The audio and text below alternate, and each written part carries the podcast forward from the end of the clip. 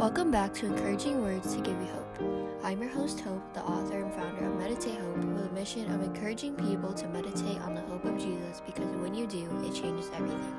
This week, we are in our last week in our series in the book of Hebrews, and it's also our last podcast episode of the year. This chapter is filled with some closing reminders and encouragements. Though this might not be your typical last podcast episode or last blog post encouragement of the year, I hope you find yourself in His Word, reminding yourself of these truths as we end the year. First, in verses 1 through 3, we are reminded to continue to care for one another. Keep loving those around you as your brothers and sisters, and don't forget to show hospitality to strangers.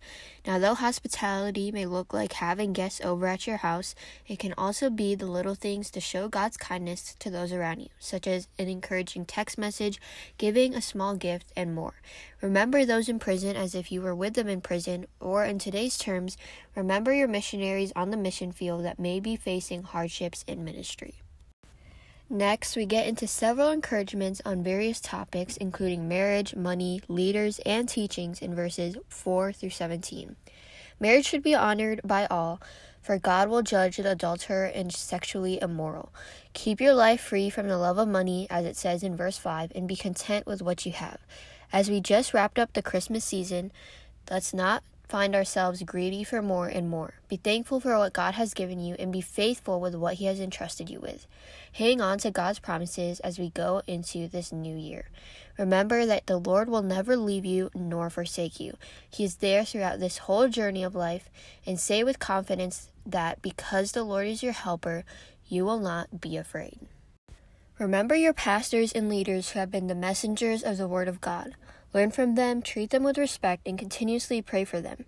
No matter what this year has looked like for you, amid the highs and lows, and changes and new things every day, go into 2021 knowing that God will remain the same.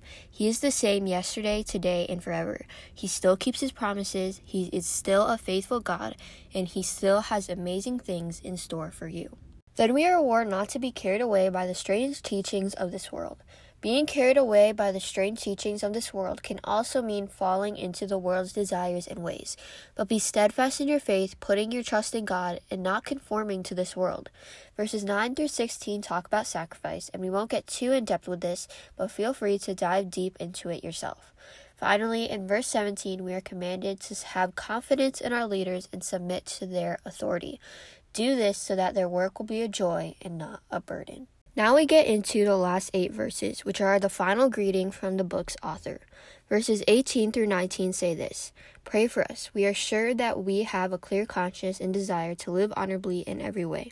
I particularly urge you to pray so that I may be restored to you soon. What these verses are saying is to continually pray for a clear conscience day by day with God's guidance, desire to live honorably in God's sight in every way. Now, to summarize the last verses, the author asks God to equip the people to do His will, work in us what is pleasing to God, and all glory to Jesus. And that wraps up our series in the book of Hebrews. Hebrews had a lot of information and encouragement with three main highlights for me the significance of Jesus' sacrifice, everyday relatable truths, and questions to ask ourselves in our walk with Jesus. Now it's your turn. What have you learned overall from the book of Hebrews?